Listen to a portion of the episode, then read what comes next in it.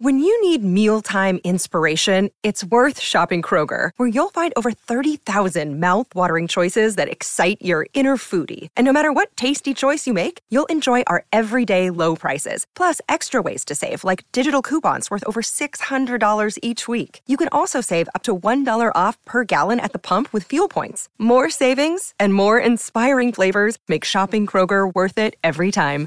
Kroger, fresh for everyone. Fuel restrictions apply. David Johnson, Rebels 247 on the uh, Corona Premier Guest Line. As far as hi- high school recruiting, is there, what do you, tell me a guy or guys that you're looking at over the next few weeks.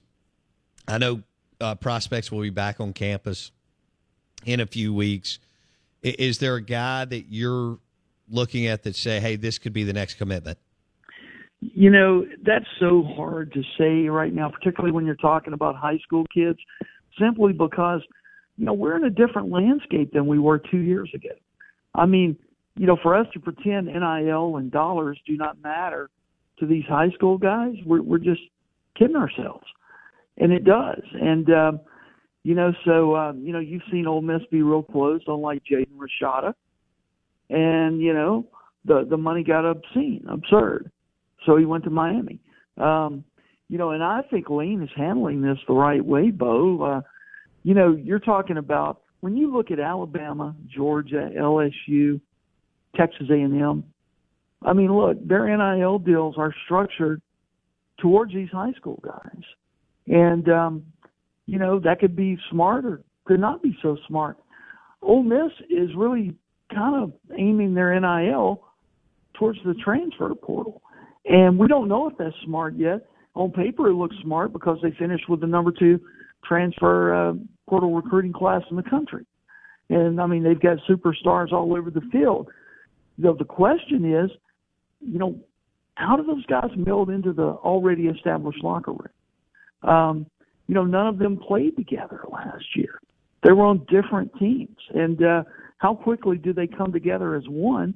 Because I know that might sound cliche, but that means something in football it definitely means something. You just saw an Ole Miss baseball team win a national championship because they got to feeling it. When will this team feel it? I think that's another big question. Probably the second biggest question I have about this team going into the year is, uh, you know, first, who's going to play quarterback? Secondly, when will all these new faces come together as one? Okay. Well, at least you got a lot of time with the way the schedule lines up. True. And okay. Well, who do you consider?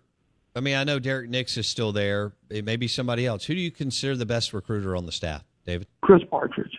I think Chris Gotcha. Partridge, the uh, co-defensive coordinator, hands down. Uh, if Chris wants somebody, nine times out of ten, he's going to get him, um, and he's going to go after them hard.